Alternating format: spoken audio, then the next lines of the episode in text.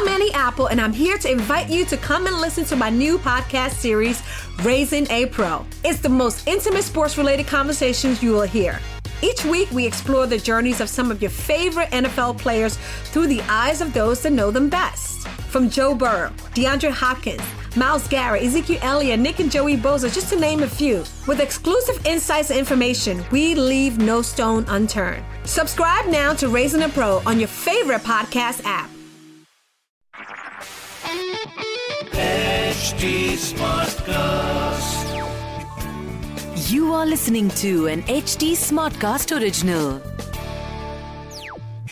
ये पॉडकास्ट एक H T smartcast original है एच टी स्मार्टकास्ट भारत का सबसे तेज़ी से आगे बढ़ता हुआ पॉडकास्ट प्रोड्यूसिंग प्लेटफॉर्म है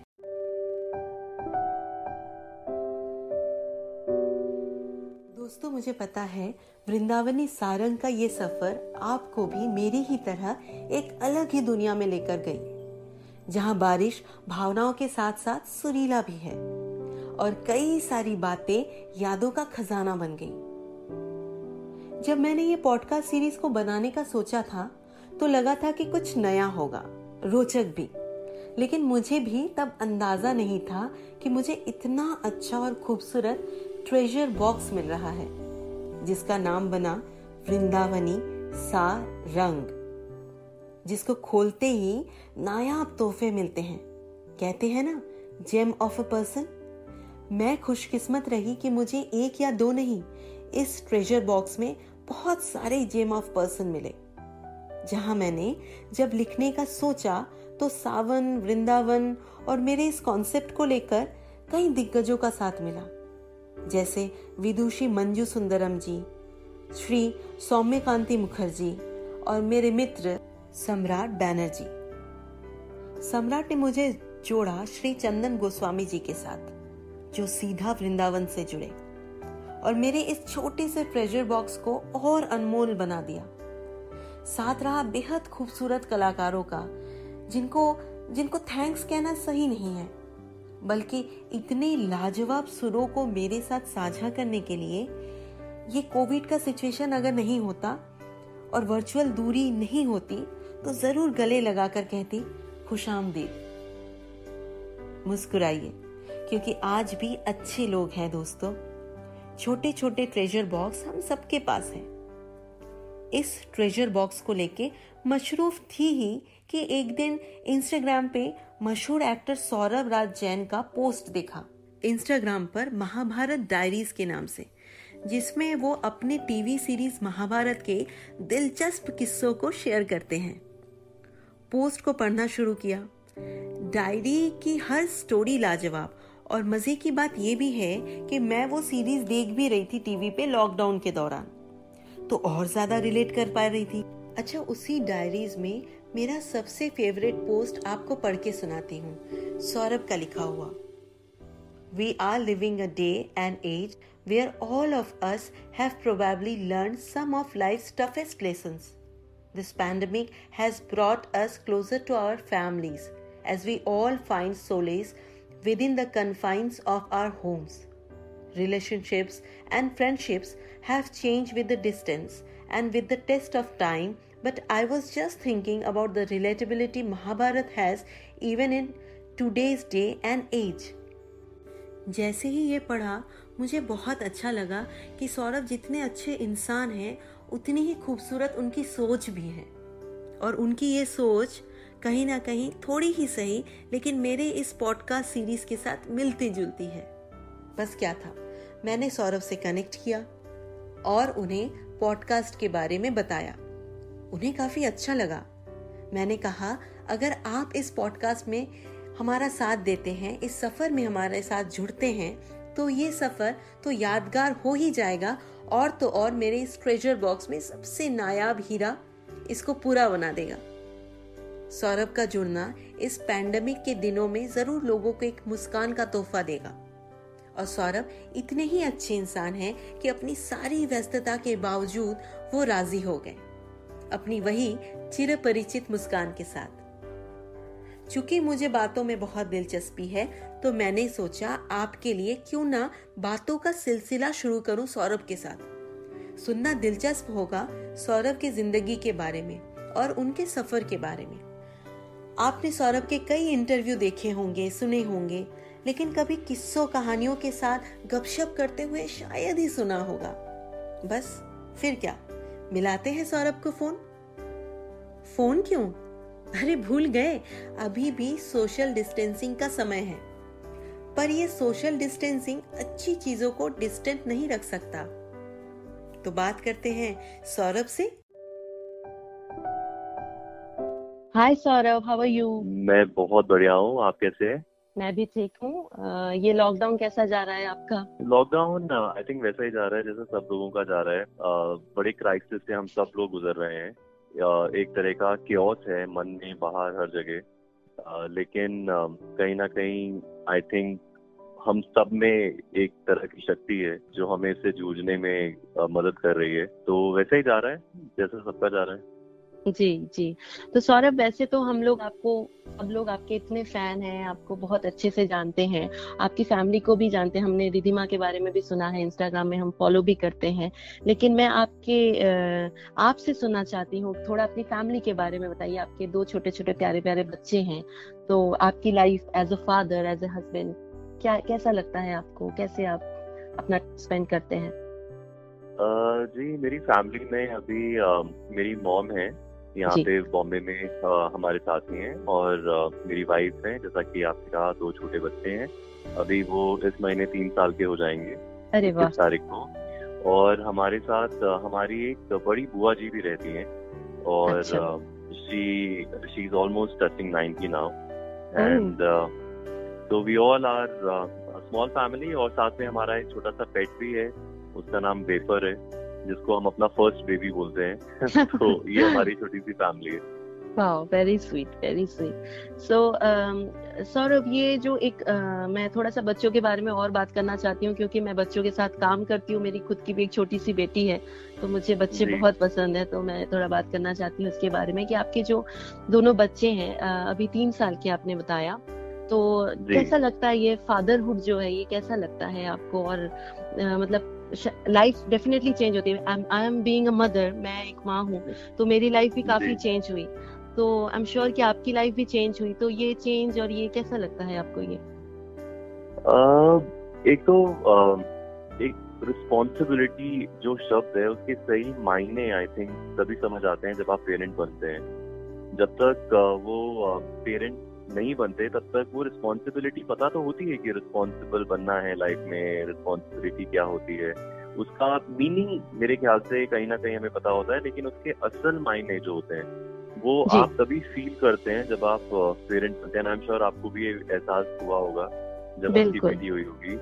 तो क्योंकि फिर आप अपने बारे में नहीं सोचते आप सिर्फ़ और सिर्फ़ अपने बच्चों के बारे में सोचते हैं।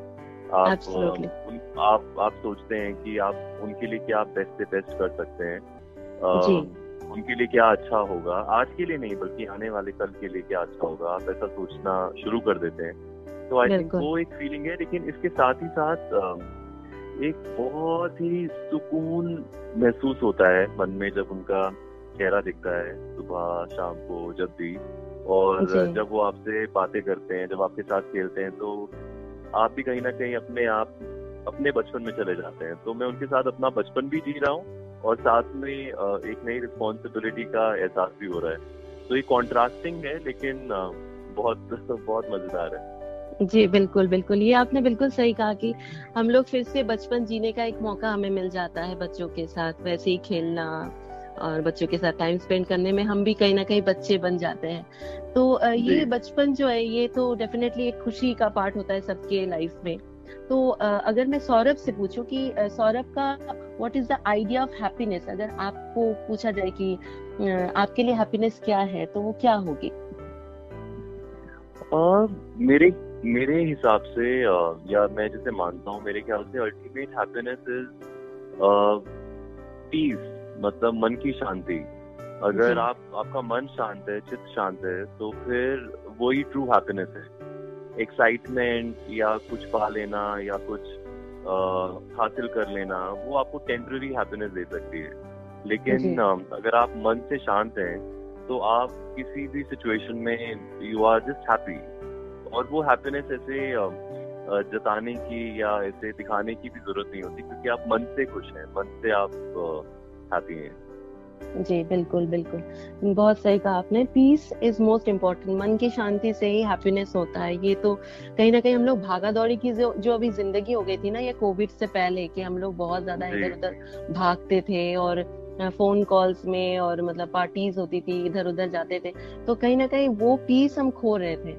और अभी लॉकडाउन में मुझे ऐसा लगता है पता नहीं कि घर पे हम हैं अपने फैमिली के साथ हैं फैमिली के साथ टाइम दे रहे हैं तो वो पीस वो जो एक छोटा सा पोर्शन कहीं खो गया था वो वापस से कहीं मिल रहा है ना? जी जी जी। बहुत बार ऐसा होता है कि हम तलाशते हैं हैप्पीनेस और पीस आउटसाइड आवर होम अपने घर से बाहर हम खोजते रहते हैं। लेकिन एक्चुअली में अगर हमारे अपने रिलेशन जो है हमारे अपने जो है अगर वो पीसफुल हैं अगर वो रिलेशनशिप आपको सेटिस्फाई करते हैं अगर आप उसमें खुश हैं तो उससे बड़ी शांति और कहीं नहीं है। बिल्कुल बिल्कुल सही बात है। सौरभ थोड़ी सी बात करते हैं आपके प्रोफेशन की। आ, आप अभी पटियाला बेब्स आपका चल रहा है बहुत अच्छा।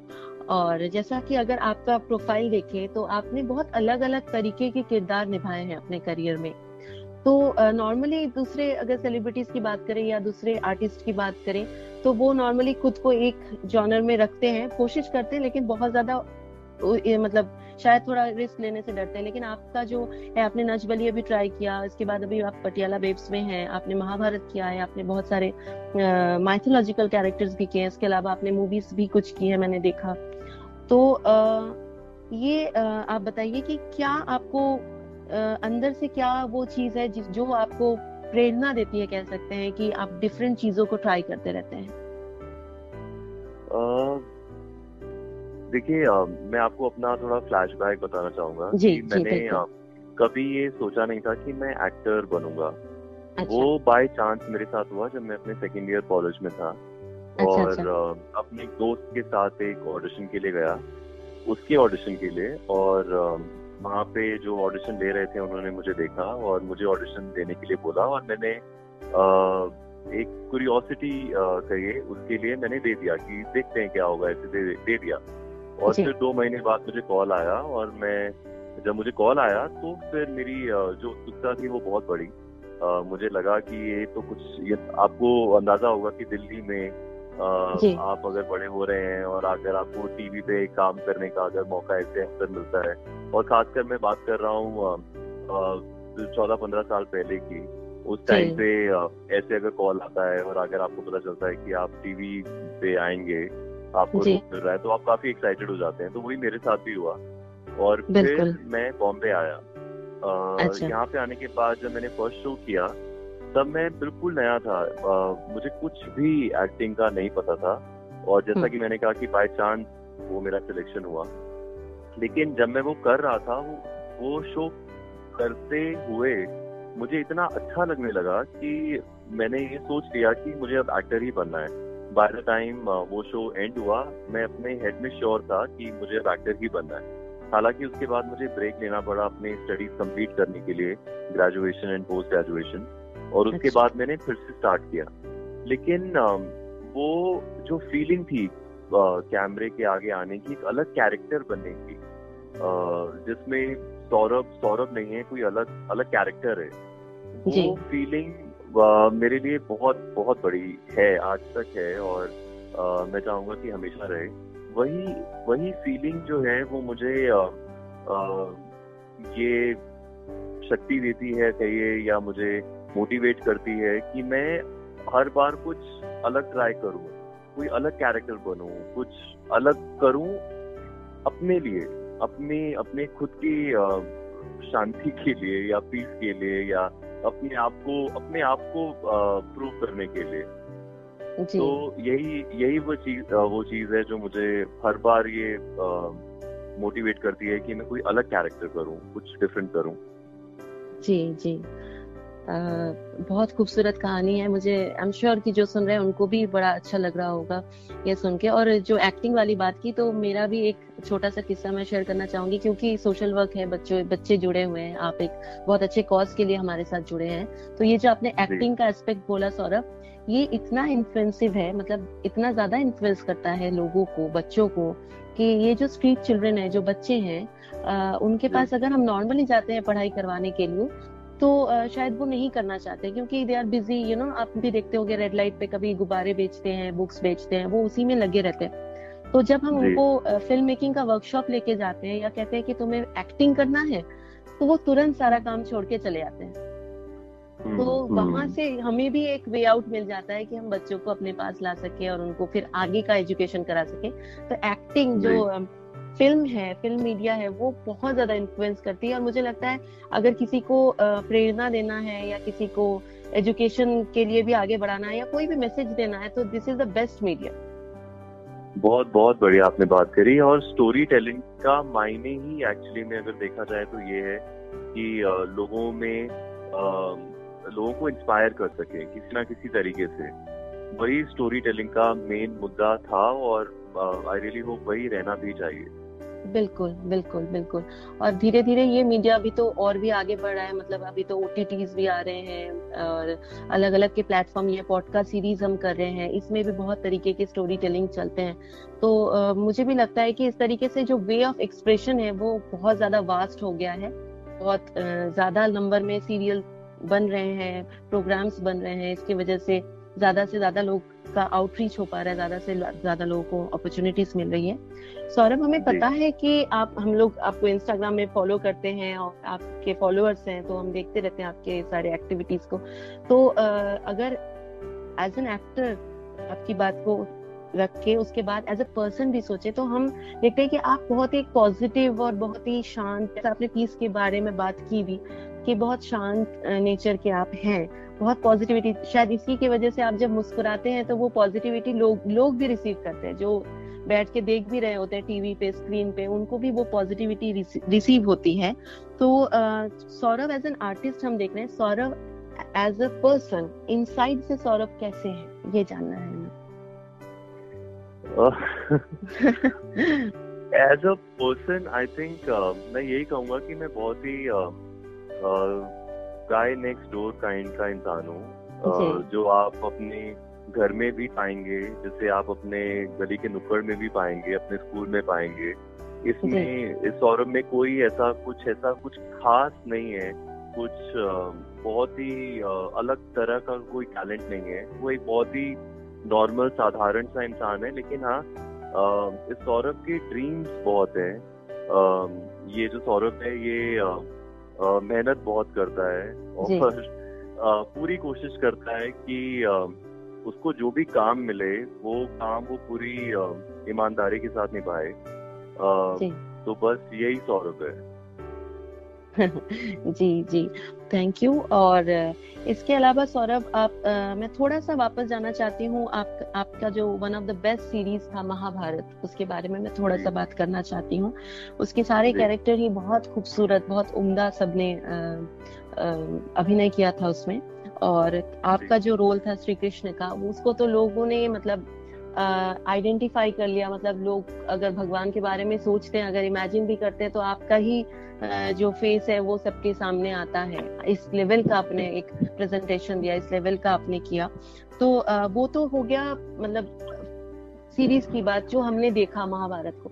लेकिन आप टीम में वहाँ पे काम करते थे, आप लोग सब साथ में होते थे। इंस्टाग्राम में भी आपकी जो महाभारत डायरीज थी, वो भी हमने पढ़ी। तो आप उसका स्पेशल पार्ट अभी बचा है वो एक पार्ट आई थिंक परसों मैं डालूँगा लास्ट पार्ट होगा उसका। जी जी। जी तो उसमें से ही कुछ खास किस्सा आप शेयर करना चाहोगे कुछ स्पेशल जो मान लीजिए आपको सबसे ज़्यादा यादगार है। महाभारत में ऐसी कई सारी चीज़ें हैं जो बहुत यादगार हैं तो उनमें से किसी एक को बता पाना बहुत मुश्किल है मेरे लिए। The entire journey was beautiful बहुत सुंदर जर्नी रही और वो आज तक है क्योंकि आज तक लोगों का प्यार उस शो की वजह से मिलता है। बहुत सी ऐसी बातें हैं बहुत से ऐसे एनेक्डोट्स हैं जो मैंने महाभारत डायरी में शेयर किया। वो महाभारत डायरी बनाने का मेरा रीजन ही ये था कि मैं ज़्यादा से ज़्यादा जो उस दौरान जो एक्सपीरियंसेस थे वो सब मैं शेयर कर सकूँ। जी। और उसमें काफ़ी कुछ मैंने शेयर किया है। अभी मुझे अगर आपसे कुछ शेयर करना है तो वो मैंने महाभारत डायरी में भी शेयर किया है। तो हम्म। महाभारत में वृंदावन का सेटअप हम लोगों ने तैयार किया था। जिसमें कृष्णा जी जो है वो ज्ञान देते हैं। तो ज्ञान सीक्वेंसेस हर एक एपिसोड में आते थे। और ये बहुत ही अमेजिंग सोच थी हमारे जो डायरेक्टर प्रोड्यूसर सिद्धार्थ कुमार तिवारी जी थे जी। हैं। उनकी बहुत ही बढ़िया सोच थी कि जब हम महाभारत की बात करते हैं तो ज्ञान वाला पार्ट मोस्टली आता है व्हेन गीता सार हैपन हम्म, लेकिन हम्म, वो चाहते थे कि हर एक एपिसोड अपने आप में कुछ ना कुछ लोगों को बताए जो उनके आज के जीवन में कहीं ना कहीं कनेक्ट करता है और उससे वो कुछ ना कुछ सोचने पर एटलीस्ट विवश हो जाए। तो वो उनका थॉट था तो इसलिए वो ज्ञान वाले सीक्वेंसेस हर एक एपिसोड में आते थे।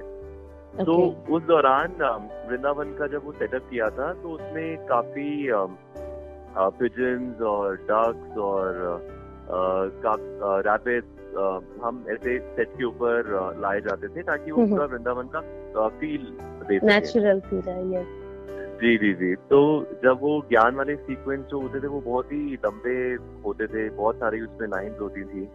तो कई बार ऐसा होता था कि जब हम शॉट ले रहे होते थे और जब बोलना शुरू करो डायरेक्टर एक्शन बोले तो एकदम से जो डस्ट थी वो क्वैक क्वैक क्वैक क्वैक करना शुरू कर दे।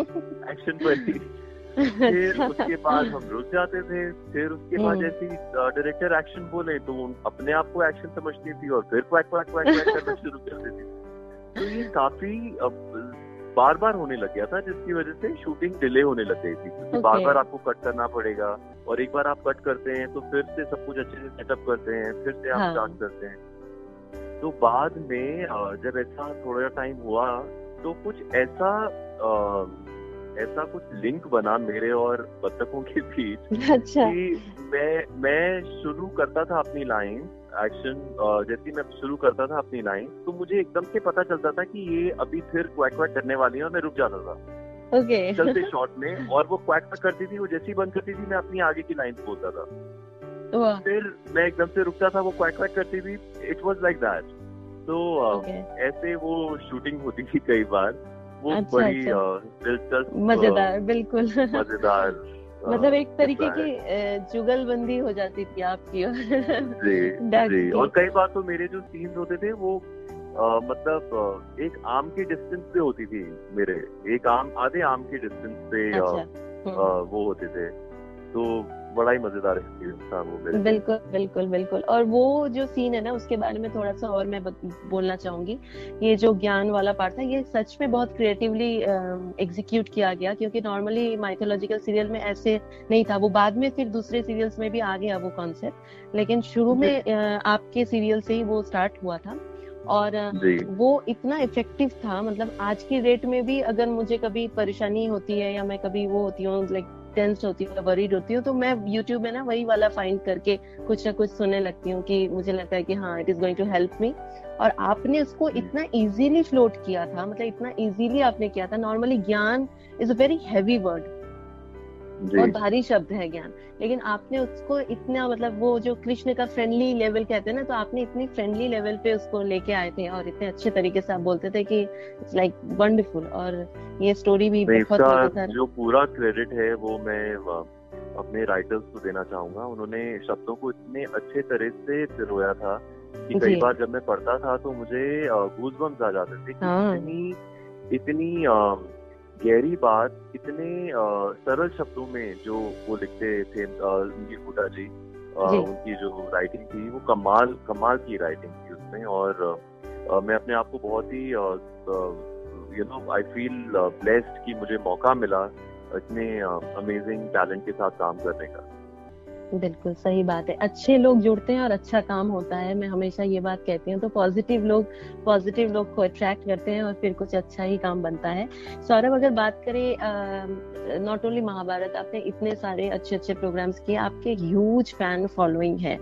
तो uh, बहुत लोगों के फ़ैन मोमेंट्स होते होंगे बहुत फ़ैन आपको अलग अलग तरीके की शायद मैसेजेस भेजते होंगे या रिक्वेस्ट भेजते होंगे। तो कुछ आप शेयर करना चाहते हैं वो कैसा कुछ किस्सा आपको याद पड़ रहा है कि आप बताना चाहते हो हम सबको?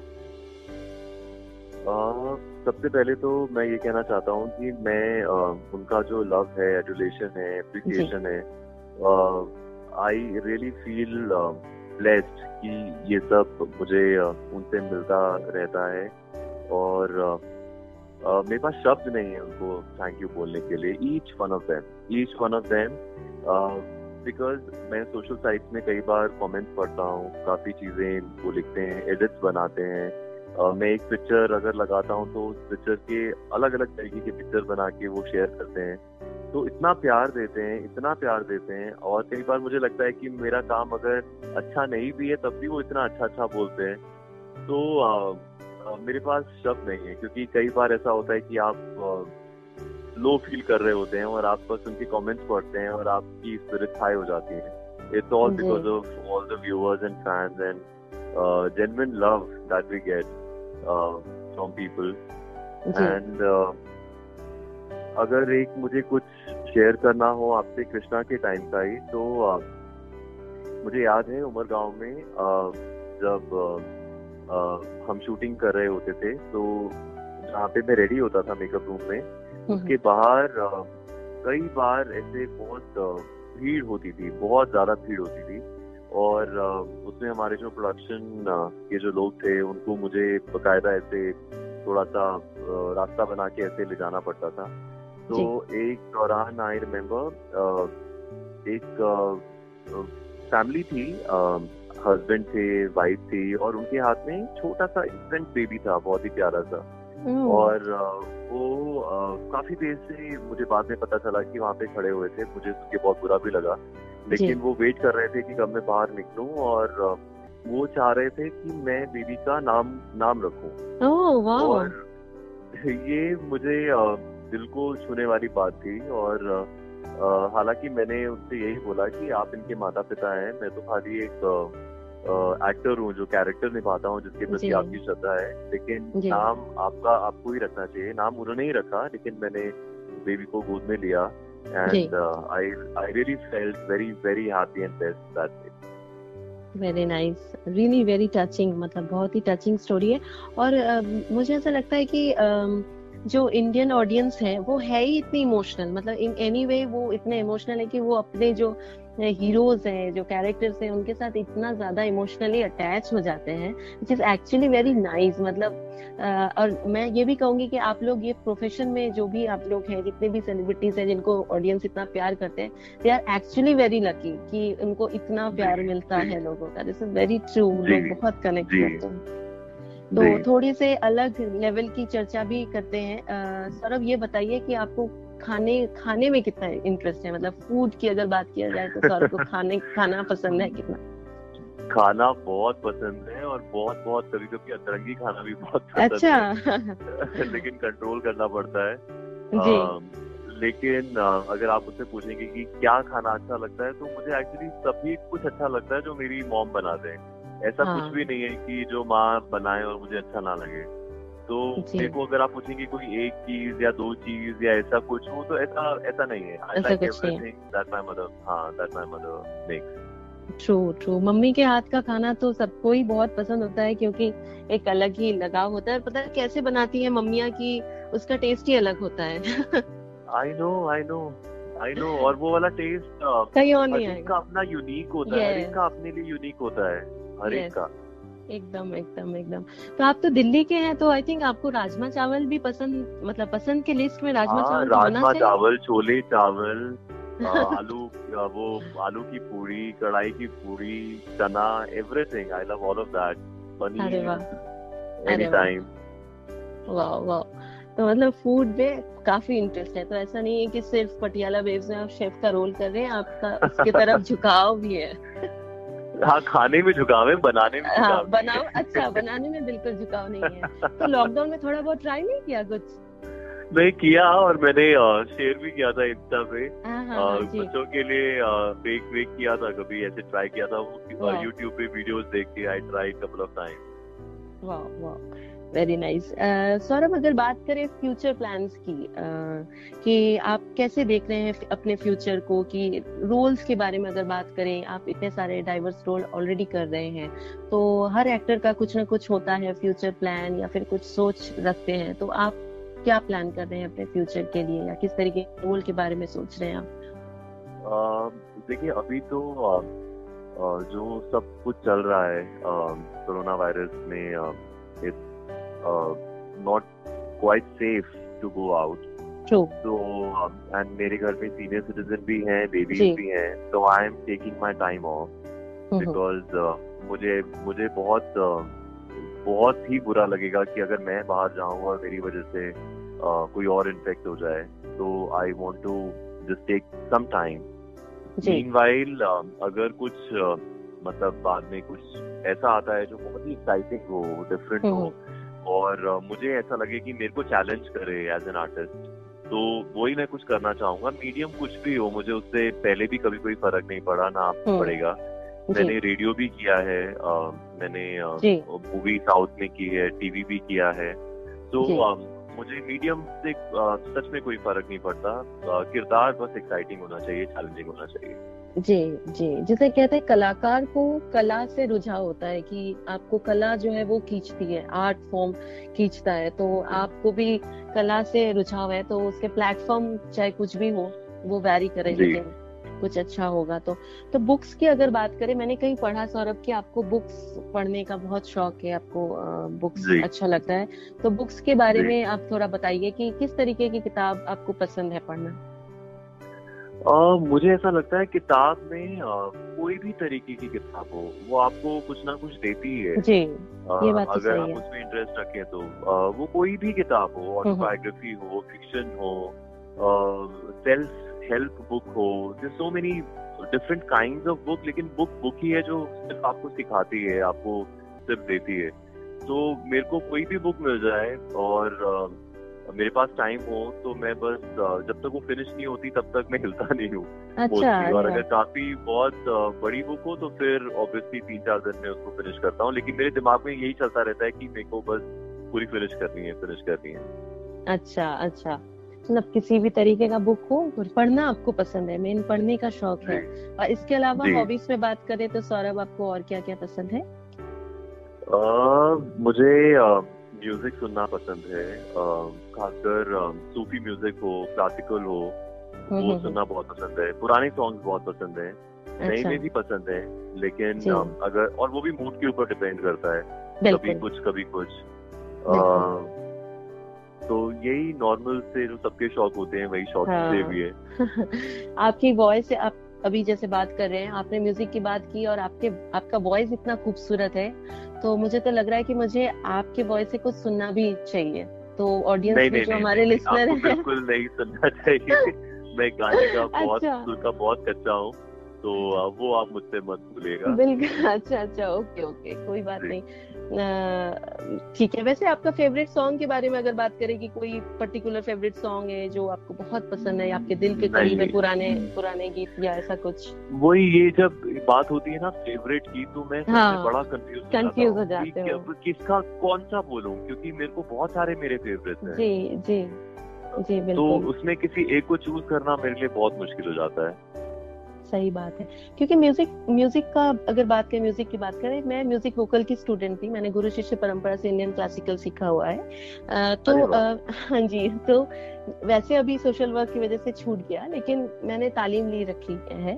तो म्यूज़िक की हाँ अगर बात करें मुझे भी अगर किसी ने कभी कहा ना कि अरे अच्छा आप एक तो मैं बताती नहीं हूँ अभी मज़े की बात यह है मैं छुपाने लगी हूँ मैं किसी को जल्दी नहीं बताती क्योंकि फिर अगर आप बोल दो तो आपको फिर गाने में बिठा देंगे लोग कि अच्छा कुछ हाँ और वही प्रॉब्लम हो जाता है। मुझे समझ में ही नहीं आता कि क्या गाना क्या क्योंकि इतना सारा कुछ है बहुत खूबसूरत खूबसूरत म्यूज़िक के कंपोजिशंस है तो आप किसी एक को कैसे सिलेक्ट कर सकते हो कि ये मेरा फेवरेट है? बिल्कुल इतने सारे फूल हैं इतने अलग अलग उसमें सुगंध है किसको चूज़ करें आप?